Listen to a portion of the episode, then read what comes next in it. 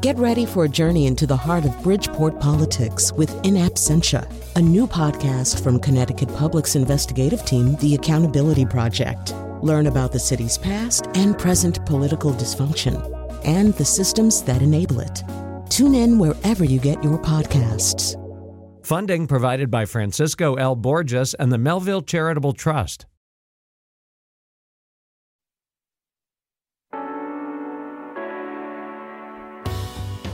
This is Where We Live on Connecticut Public Radio. I'm Lucy Nalpathanchil, broadcasting remotely.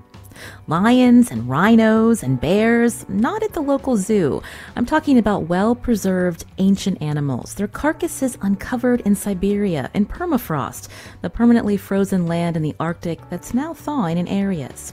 Today, where we live, we hear from scientists about these amazing discoveries. The latest was an Ice Age bear found by reindeer herders in Russia last month. But permafrost thawing has major consequences for our planet, and we can't forget about the people who live in the Arctic and whose homes and livelihoods have also been affected. Joining me now on Zoom is Dr. Sue Natali. She's Arctic Program Director and a scientist at the Woodwell Climate Research Center, formerly known as the Woods Hole Research Center in Massachusetts. Sue, welcome to our show. Thank you. Good morning, Lucy. And you can also join our conversation, 888-720-9677, or find us on Facebook and Twitter at Where We Live. Now, Sue, I understand you're an Arctic ecologist, so you're doing research in both Alaska and Siberia. I was talking with my producer, Carmen, about how we would both love to go to the Arctic one day. Many people will never visit, but can you describe this place for us and what it looks like and feels like? Yeah, sure. I could probably talk about that for several hours because one thing, um, one thing, you know, we tend to think about the Arctic as a place. You know, mm-hmm. we think about tundra and a treeless mm-hmm. place, and it's actually really diverse. I mean, some parts of the Arctic are are very rocky um, with very little vegetation, and some areas are tundra with without trees and low growing vegetation um, very spongy ground because there's a lot of mosses that grow there. And then there are other places in the Arctic, particularly large areas of the Russian Arctic, that are covered in trees. Um, one of the sort of features that kind of crosses all of these different types of ecosystems is the permafrost. Mm. So tell us more about permafrost. What is it exactly? Yeah, so permafrost is perennially frozen ground. So the official definition of permafrost is it's ground that remains below zero Celsius or 32 Fahrenheit for two or more consecutive years. Um, that ground can contain any material. So it's defined by the thermal conditions. So it can contain soil or ice or rock or sediment or dead animal carcasses. Um, all of these are components of the permafrost layer. Mm. And so, if we were to visit, uh, say, parts of Alaska or even Siberia, uh, from for a casual viewer, you may not be able to see permafrost unless you're drilling down. And so, how far deep does it go? Um, so, the the top of the permafrost layer can be very close to the ground surface. Mm. Um, in some cases, just a foot down. So you could okay. pretty easily, you know, dig a hole and reach your hand down and touch this frozen ground. Um, the thickness of the permafrost itself really varies depending on where you are in the Arctic. So it can be anywhere in warmer periods, uh, places of the Arctic or the subarctic. It can be, you know, a few feet in thickness to up to, you know, a half mile deep.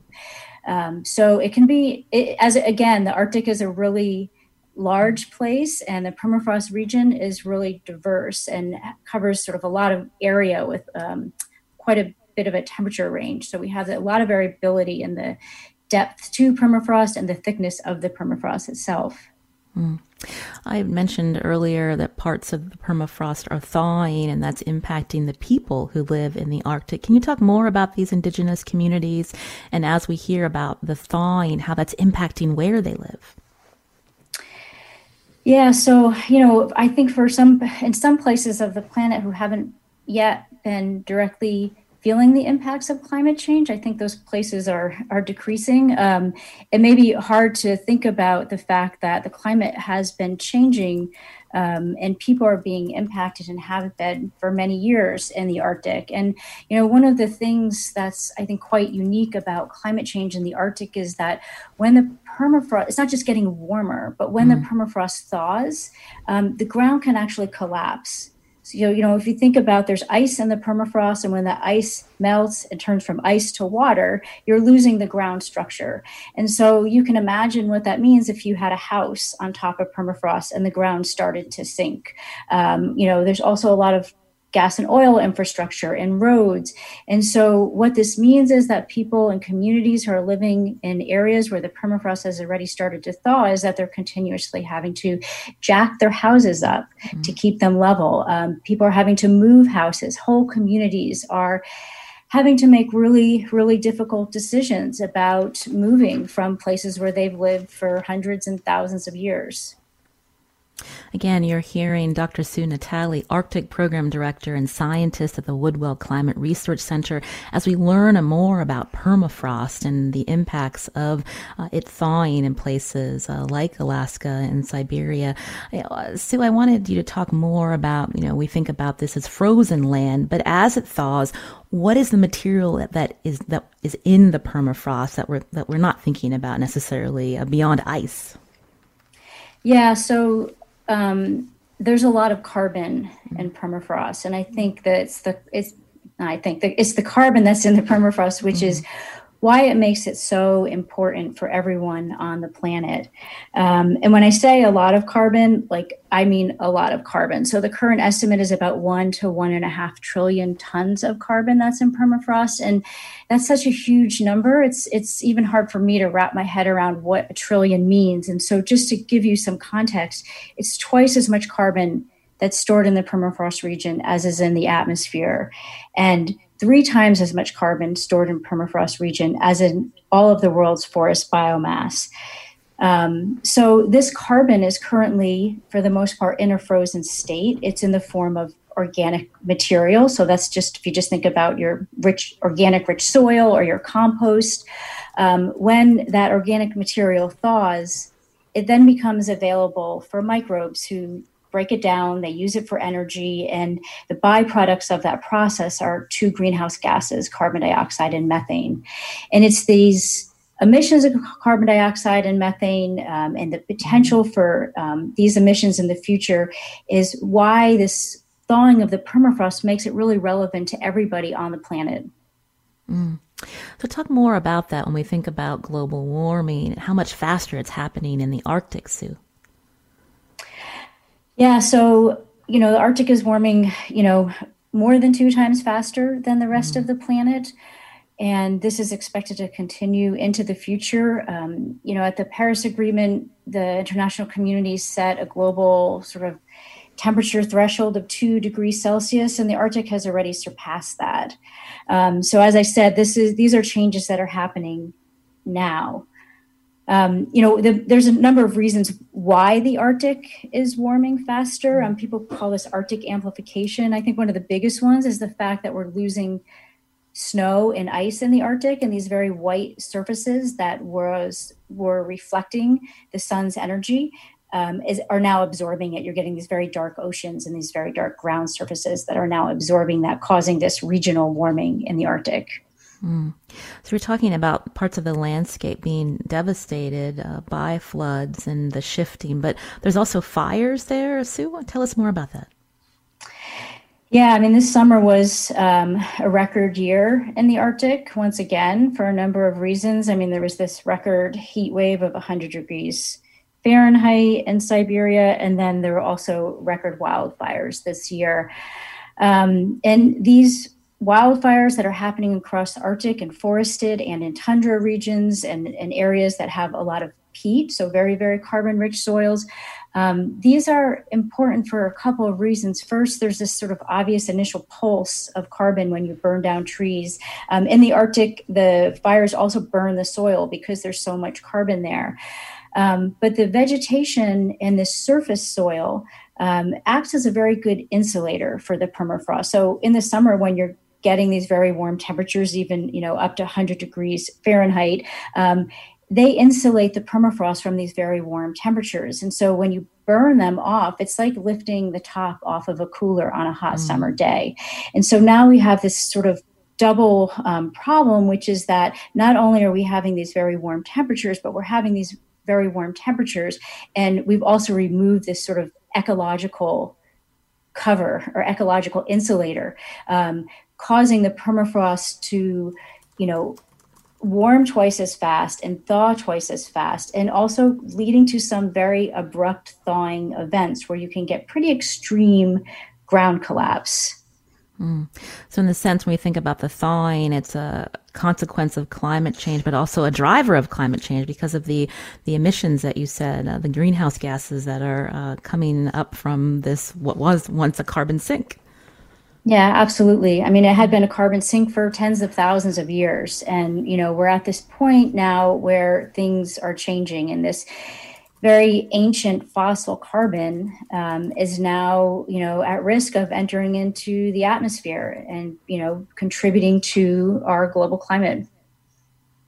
You can see photos of the permafrost thawing that uh, Sue's organization uh, shared with us. Again, the Woodwell Climate Research Center on our website, wnpr.org slash where we live. Sue, how, um, how do scientists know when we think about the, the parts of the permafrost thawing, how do you measure uh, the emissions? So what are the traditional ways? And tell us more about the research you're doing.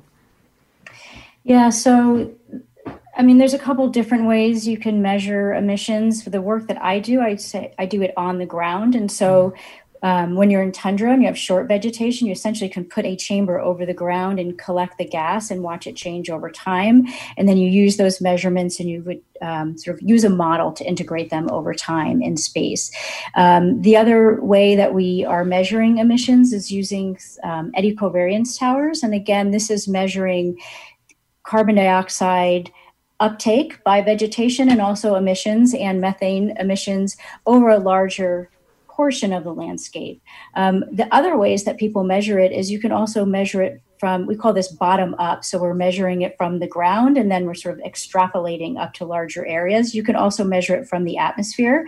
Um, and in that case, people are measuring concentrations and from that using models to figure out you know how much is coming out and how much is being taken up. And so we're combining all of these methods. So using on the ground me- measurements using satellite data to help us to take these on the ground measurements and to figure out you know what does this mean for the pan arctic region? Because as i said it's a really big region and you're not going to get to every place in the arctic to be able to measure the how much carbon dioxide or, and methane is is being exchanged with the atmosphere.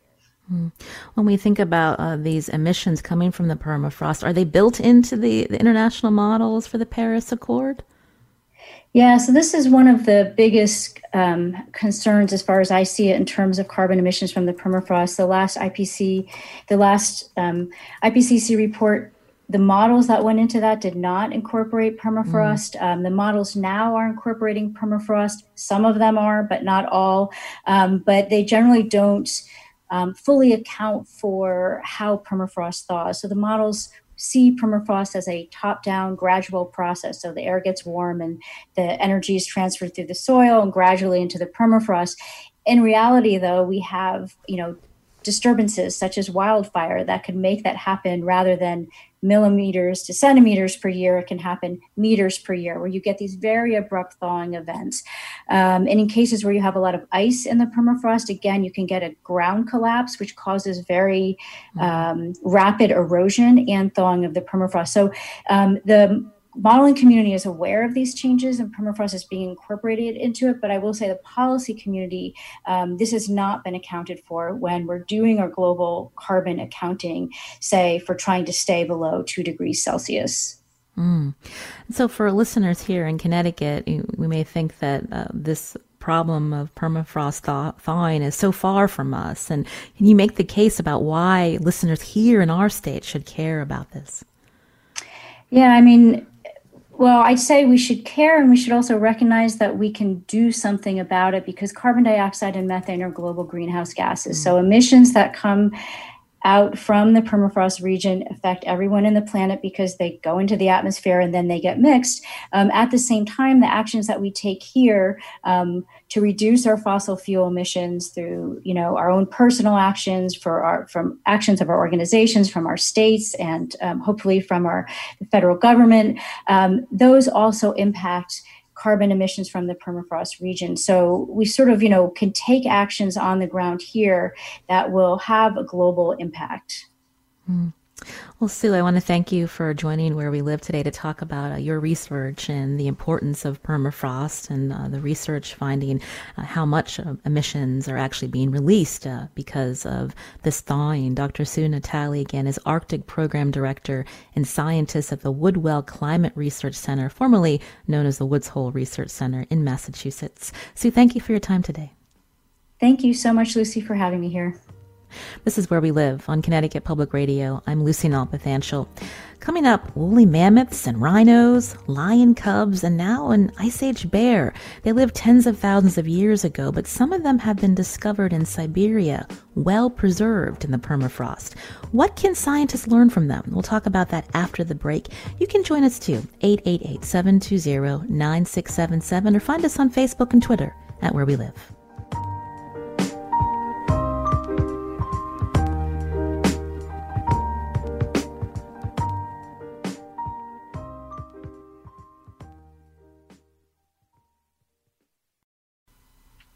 This is Where We Live on Connecticut Public Radio. I'm Lucy Nalpathanchil. When I was a kid, I was mesmerized when I saw illustrations of woolly mammoths in books. In recent years, researchers have been studying the actual remains of mammoths uncovered in Siberia, like Yuka, a juvenile woolly mammoth. From its size, it looks as though this mammoth was about three or four years old when it died.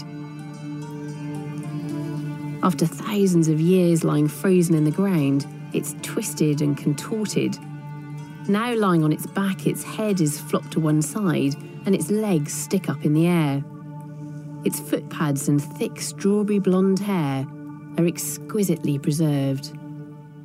That's from a BBC documentary about Yuka in 2012. It was considered one of the best mammoth specimens ever found.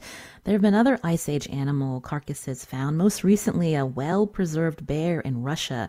Joining us now on Zoom is Dr. Jacqueline Gill, Associate Professor of Paleoecology at the Climate Change Institute at University of Maine. Uh, Jacqueline, welcome to our show. Thank you for having me.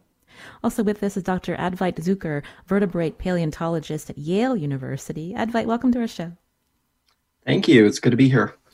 I wanted to start with Jacqueline. I wanted to ask you about the research trips you've taken. There was a moment, I believe, uh, when you were uh, on the way to see a mammoth foot. Can you describe what that was like?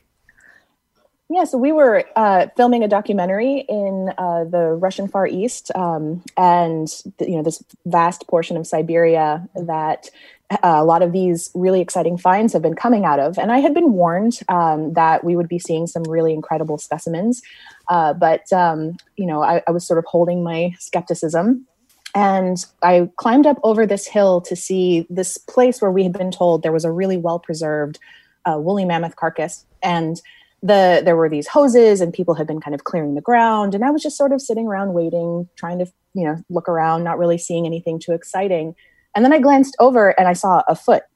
Mm. and uh, it was a it was an elephant foot. It was a woolly mammoth's foot. It was huge. It had skin and toes and uh, you know that reddish fur that we associate with these animals. And it just it hit me like a ton of bricks. I have studied woolly mammoths and their impacts on ecosystems for my entire career, but I really feel like they didn't become real to me until that moment because I'm so used to seeing them, you know, in my mind's eye or from the clues that they leave behind and maybe occasionally their bones, but to see the flesh and the fur and realize, you know, this was an individual. This was an individual who felt its last moments, who felt mm-hmm. fear, um, who was aware of its own mortality, stuck in the in the mud um, as you know as it approached death. And it was just this moment of, of realization that it's not just the extinction of a species, but it's these mm-hmm. individual stories of these incredible organisms, and that we as scientists have a duty to do right by them and to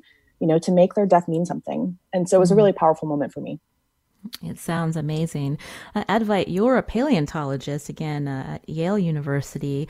Uh, you study the Pleistocene Pleistocene era. So take us back in time. What would have what would have our state of Connecticut look like back then? So the, the Pleistocene is actually a very long period of time, going from mm. about 2.6 million years all the way up to about 12,000 years ago. And we typically uh, think of the Ice Age when we think of the Pleistocene, but there were actually over 25 different ice ages. Mm. What we're most familiar with is the last glacial period, which which spanned from about 100,000 years ago all the way up to 12,000 years. At the at the peak of the glacial period, you had ice sheets that were about a mile thick, coming all the way up to New York. If you go into Central Park, you can actually see parts of the rock there which have been scraped over by the glaciers that have left marks on them. Um, what you would have seen south of the ice, so sort of south of Connecticut, would have been a vast uh, plain uh, which would have been covered with grasses and hedges and shrubs. It's called the Mammoth Steppe. Mm. So when we hear Jacqueline describe seeing the mammoth foot, uh, when you talk about all these different ice ages, woolly mammoths were in geologic time really, really recent. Absolutely. Uh, woolly mammoths first show up on the record about 400,000 years ago. Uh, and they go extinct only sometime around 4,000 years ago. So we just missed them. The last uh, refuge for these mammoths were islands off the coast of Siberia and Alaska. Um, and if you think about what's going on 4,000 years ago, people are building pyramids. So there mm. were modern people doing lots of interesting things around the world when we still had mammoths around. Wow.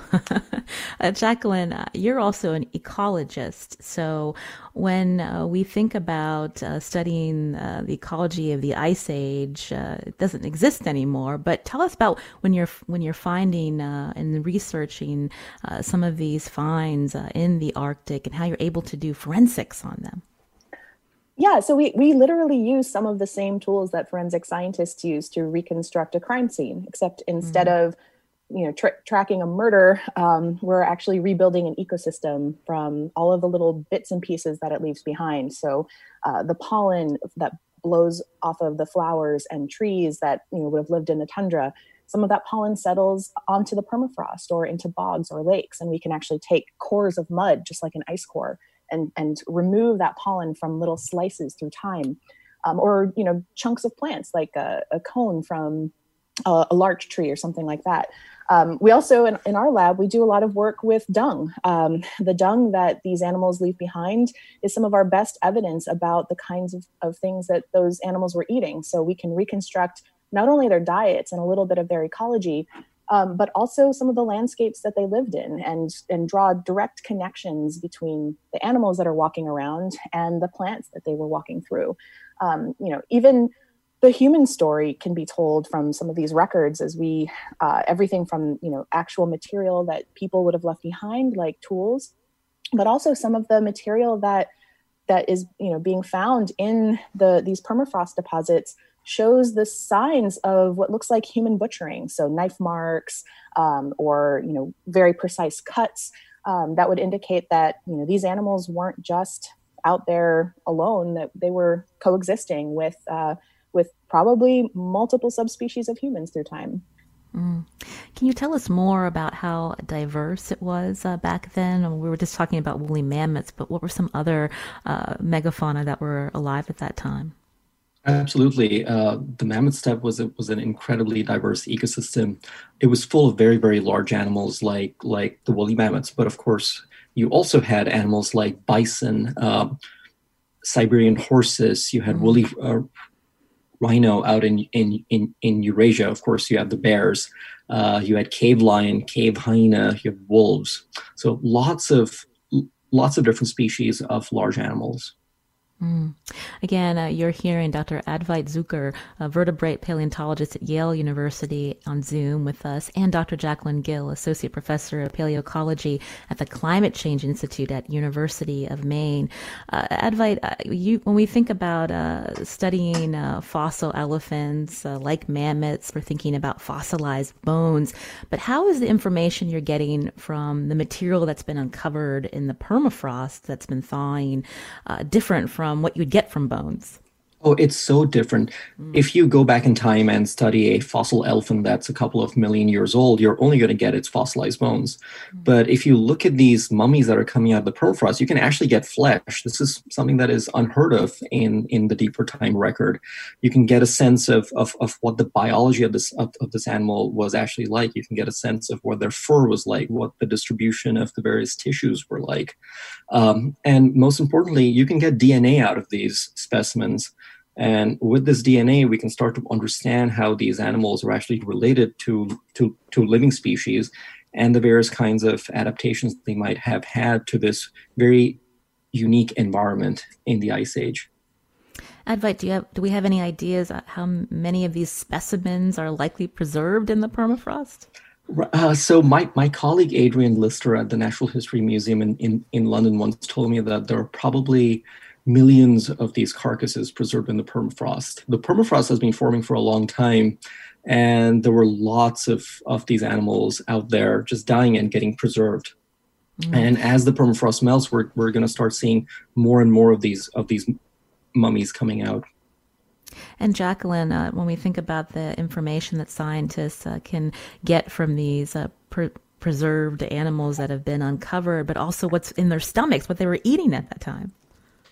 Yeah, so up until really recently, we've we've been fairly limited in terms of our ability to understand what these animals were eating, um, or we could understand in very broad terms, you know, grasses, certain kinds of grasses versus more woody material like shrubs or trees, and we have really great data sets about what the plants were like on the landscape, and then of course we have this, you know, treasure trove of all of these bones that we use to reconstruct the presence or absence of the large animals, but putting those two pieces together has been really tricky.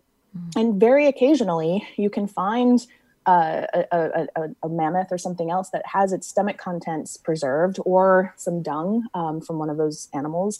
And that tells you, you know, very directly that this animal was definitely eating something else. And diet is important for, for two reasons. One, you know, it's important for us to understand why these animals went extinct. And there's been some discussion and debate about you know how much of this extinction story is driven by changes in the landscape uh, you know so the climate changes and that changes what plants are available for food.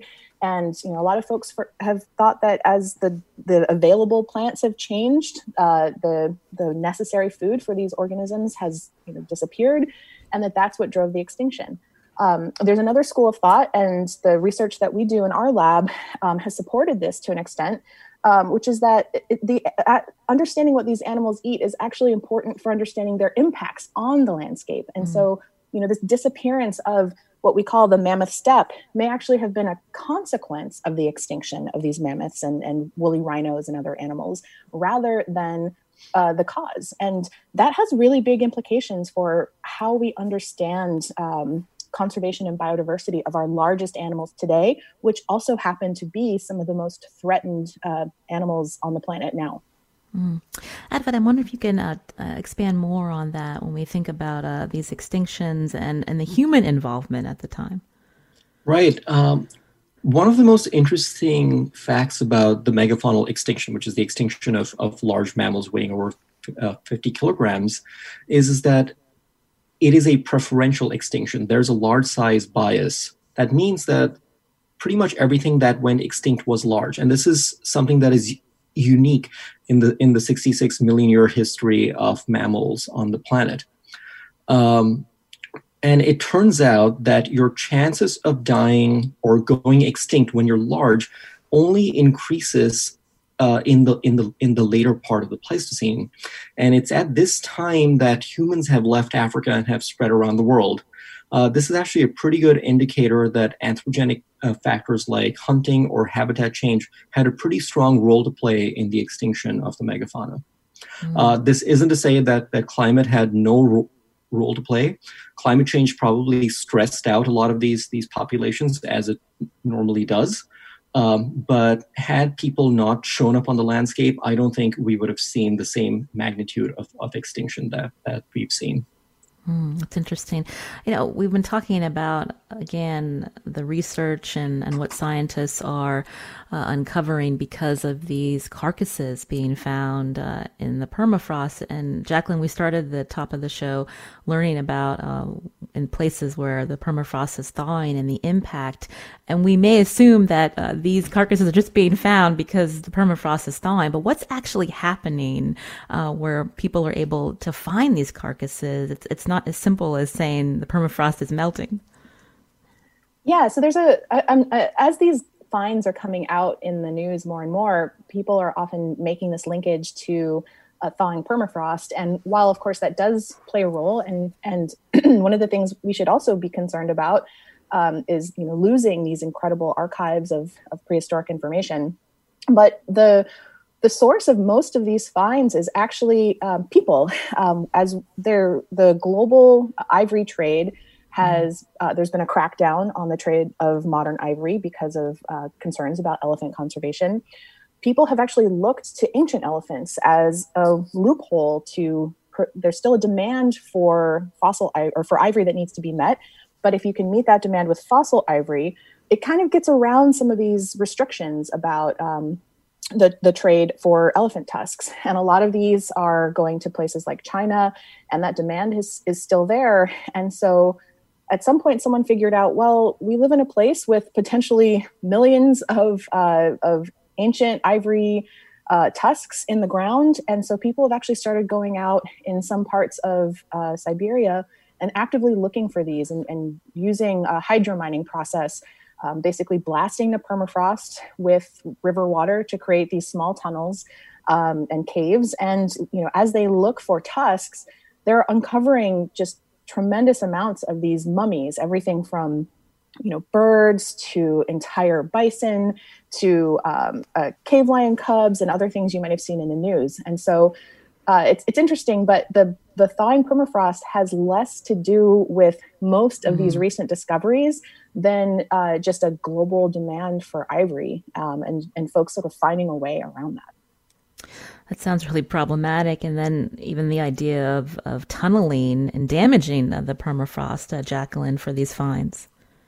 Yeah, it's interesting. It's um, it, it's certainly a, a, a, very conflicting feeling for me as a scientist to both, you know, see what's happening on the ground um, and and and know, you know, where we get these specimens from, how how we have access to them. Because on the one hand, we would probably not have most of this information. We wouldn't have found these incredible mummies and all the information that they contain if there weren't these people out in the, the Siberian wilderness looking for, uh, you know, woolly rhino horns and uh, ancient ivory tusks to to ship off to the to the international market um, through these sort of quasi legal means. On the other hand, you know, when I've been out in the field and I've talked with the tusk hunters, um, you know, I I don't blame them for for using this uh, you know this this way to to get their livelihoods because for a lot of these folks they live in very rural areas. They don't have a lot of opportunities. Um, they won't get paid unless they find a tusk and a tusk can feed a family for a year. And so um, you know I, I don't blame them personally and some of them are you know incredible naturalists. They have really interesting observations about what they find in these tunnels. And um, you know in the in the grand scheme of things there are very few people who do this uh, compared to the vastness of the Arctic. So it's probably a negligible contribution to any kind of permafrost collapse. The work is incredibly dangerous, um, but it's also not very scientific, right? So when I when I was out there in the field, you know, see watching them use a fire hose basically to blast holes in the permafrost, there was so much information that was just being washed into the river. Anything you know, small bodied, any potential human artifacts all of that was just sort of being you know flushed away um, mm. because you know the, the real thing of interest here is the tusks and so i have this you know really conflicting swirl of emotions um, you know even ancient ivory some people argue is still supporting a global demand for for ivory generally and that can imperil elephants um, but you know i think it's not necessarily um, cut and dried right to be able mm-hmm. to say oh you, are terrible people you shouldn't be doing this um, and you know one you know positive outcome i guess if you can say that is you know they do have partnerships with local universities and scientists mm-hmm. um, and so when something like a perfectly preserved three month old cave lion cub with its claws still sharp um, and its fur, you know, still intact and its whiskers and everything still there. When something like that emerges, at least we can capture that um, that information with uh, with all of our the tools we have at our disposal. I was also thinking, Jacqueline, you know, these communities, especially these indigenous communities, uh, they are least responsible for climate change, but they are the ones that are uh, most affected by it uh, because of what we heard earlier about uh, their homes having to be rebuilt uh, many times a year because of uh, the shifting, the thawing, the flooding, the, the fires. And, you know, it's really problematic for them on the ground. Absolutely. The you know it's it's easy for us in the U.S. or many parts of the US, U.S. to imagine that climate change is something that happens far away to other people. But when I hear from my colleagues and my friends back in Yakutsk, um, the pictures that they send me of the Siberian, the impacts of the Siberian wildfires, it's it's apocalyptic, right? So for them, uh, they are feeling the impacts of this, you know, in in some of the worst ways, and um, and yet you know like you said they're contributing the least to to these problems. And so i think it's important to remember that you know the actions you know of people well away from the arctic are absolutely affecting those in the arctic. Um, just as the arctic turns around and uh, impacts our day-to-day lives in ways that we may not appreciate. And so i think it's important to remember that these are real world consequences for very real people. Um, you may never meet them, um, but they know a lot about climate change and they absolutely understand the ways in which this is a global problem. Mm. Advait, I'm wondering if you could uh, jump in and talk about uh, what uh, Jacqueline has shared. You know, this idea that some of the research material coming from this practice is, is linked to the international ivory trade.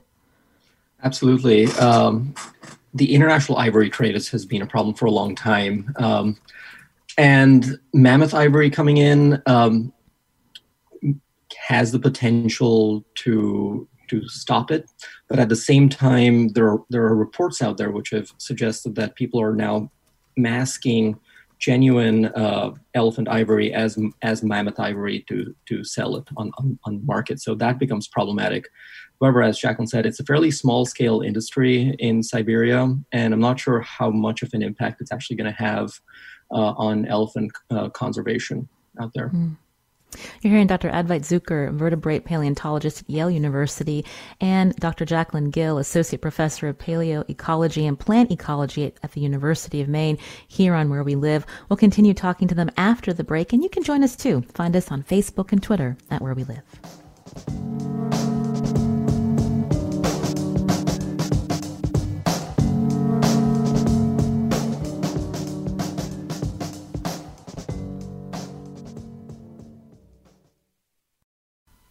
This is Where We Live on Connecticut Public Radio. I'm Lucy Nalpathanchil. Program note for next week coming up Tuesday, Connecticut Secretary of the State Denise Merrill joins us for the an- for the hour to answer your questions about absentee ballots and even in-person voting if you plan to vote in person November 3rd. That's coming up on Tuesday.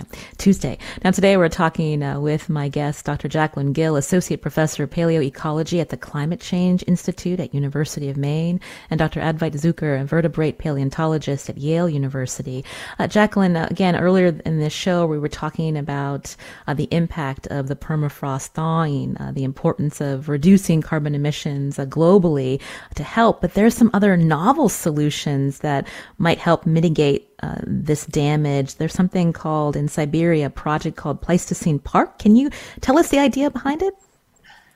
Right. So thinking back to what I was saying about the the important ecological role that these animals might have had um, there's a thought that having large herbivores in the Arctic helps to make uh, these Arctic ecosystems more resilient to climate change, mm. um, both uh, in terms of the, the ways in which herbivores play special keystone roles in shaping and maintaining their ecosystems, just like we would think of an, an elephant in the African savanna today plays an important role in building the savanna.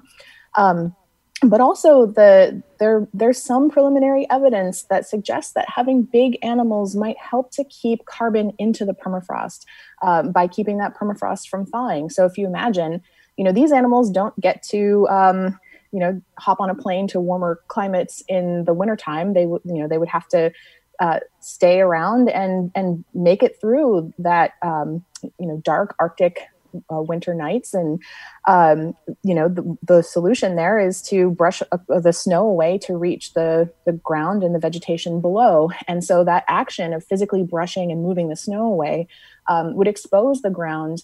Um, and basically lifts off that kind of blanket of uh, of the uh, that the snow provides, which actually keeps the ground, you know, having lots of snow on the ground keeps the ground uh, less cold in a lot of ways, and that can be important for lots of other animals too.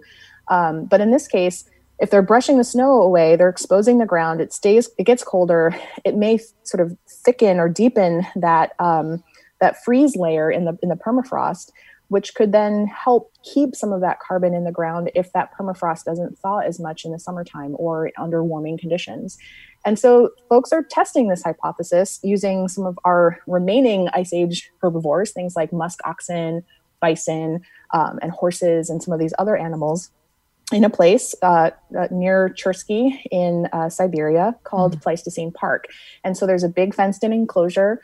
Um, and uh, they, you know, have been releasing more and more animals over the years. I think the bison just showed up last year, um, and so uh, scientists, including our team, are now studying the effects that these large animals have on the plants that grow in the area and also you know the impacts of those animals on the soil on the permafrost conditions itself on the carbon that gets trapped in the ground and you know it's a it's a kind of a moonshot type idea hmm. but mm. you know it's possible that having big animals in the arctic you know could forestall some of the worst impacts of, of climate change.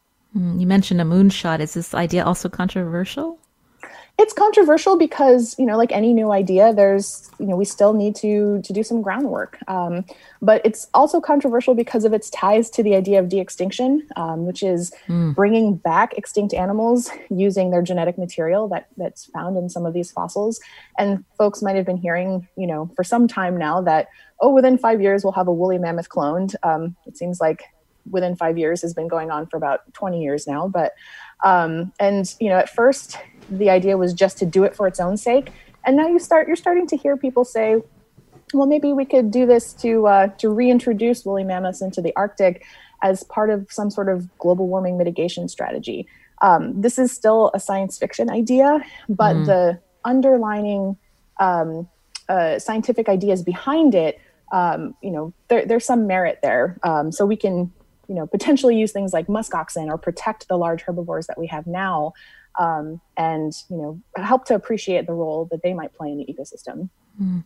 Uh, Jacqueline mentioned de-extinctionists uh, Advait. Uh, again, uh, some who are interested in bringing back, as she mentioned, woolly mammoths from extinction by maybe cloning DNA found in preserved samples, Advait?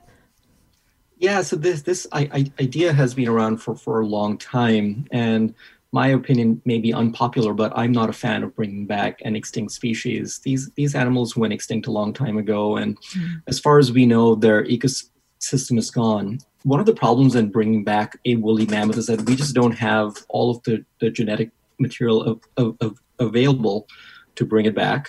The second issue is that there are some labs that are trying to take genetic material from a from a mammoth and then splice it into uh, the genome from an Asian elephant, and then create some kind of a of a hybrid. Now, this is not going to be a, a woolly mammoth. It's going to be some kind of a mammothont, if if you will, um, and these these animals which are then born to uh, Asian elephants are not going to know how to behave like mammoths because they're not.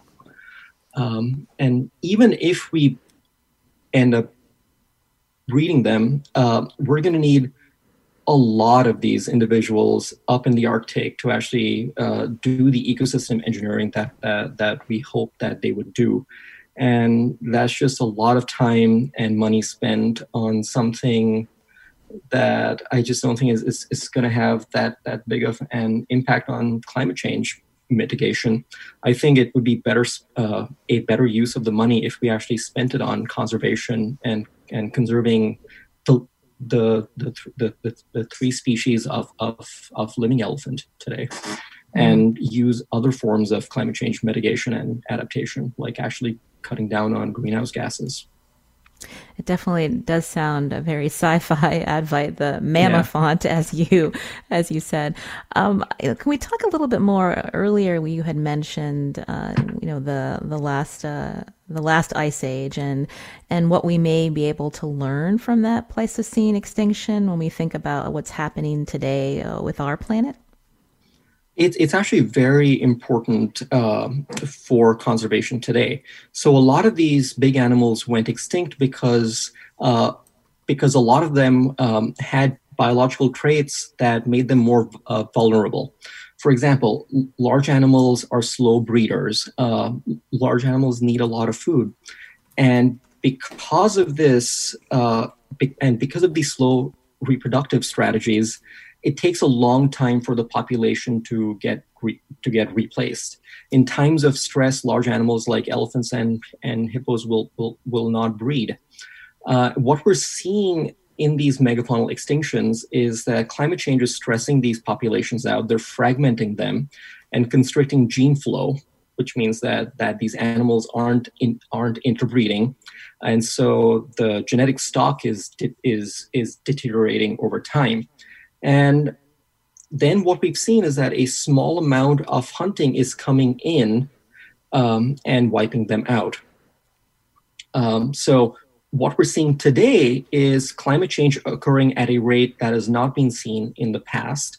We already have uh, fragmented populations, um, and we have uh, habitat change and and and hunting going on at an unprecedented rate. And basically whatever we've seen in the Pleistocene is being accelerated now. And if we don't stop it, we're just going to see the extinction of the megabeast to the point where the largest animal on the planet is going to be a cow. Mm. Uh, Jacqueline, we just have a couple of minutes left. I wanted to hear your thoughts about lessons that we can take uh, uh, thinking about how to address climate change today. I think one of the most important lessons for me that comes out of these natural experiments and past climate change is that extinctions have consequences. Mm-hmm. And when we lose something like an elephant or a rhino from the landscape, we're not just losing really interesting biodiversity that has mm-hmm. value for its own sake. Um, we're losing all of the things that that animal does in its ecosystem, and especially when we're talking about some of you know these what we call ecosystem engineers or foundational species um, we're losing a lot of services, including, you know, in some cases, the creation or maintenance of entire ecosystems that other animals really rely on. So anything from moving nutrients around to uh, to dispersing seeds to maintaining an open habitat. Um, we see this in places like Africa today. Um, and we thought of, you know, we often think of the uh, the Arctic as the Serengeti of the Ice Age. And so, if mm-hmm. you can imagine as, you know, as many or more large animals roaming around in the Arctic just 20,000 years ago as we might see in an African savanna now, you can get some sense of how much we've lost. And so, you know, we have this experiment where uh, losing woolly mammoths, you know, it, it's too late to save them, but the lessons that they've left behind in the fossil record might help us to, you know, protect elephants, but also the ecosystems that elephants live in now. Mm, it's an important point to end on. Dr. Jacqueline Gill, Associate Professor of Paleoecology at the Climate Change Institute at the University of Maine. Thank you for your time today. Thanks, it was a pleasure. And Dr. Advait Jukar, vertebrate paleontologist at Yale University. Advait, a really interesting conversation. You've given us a lot to think about. Thank you. Thank you so much. Today's show produced by Carmen Baskauf. Our technical producer is Kat Pastor. You can listen to Where We Live anytime. Just download it on your favorite podcast app. I'm Lucy Nalpathanchil. We hope you have a great weekend.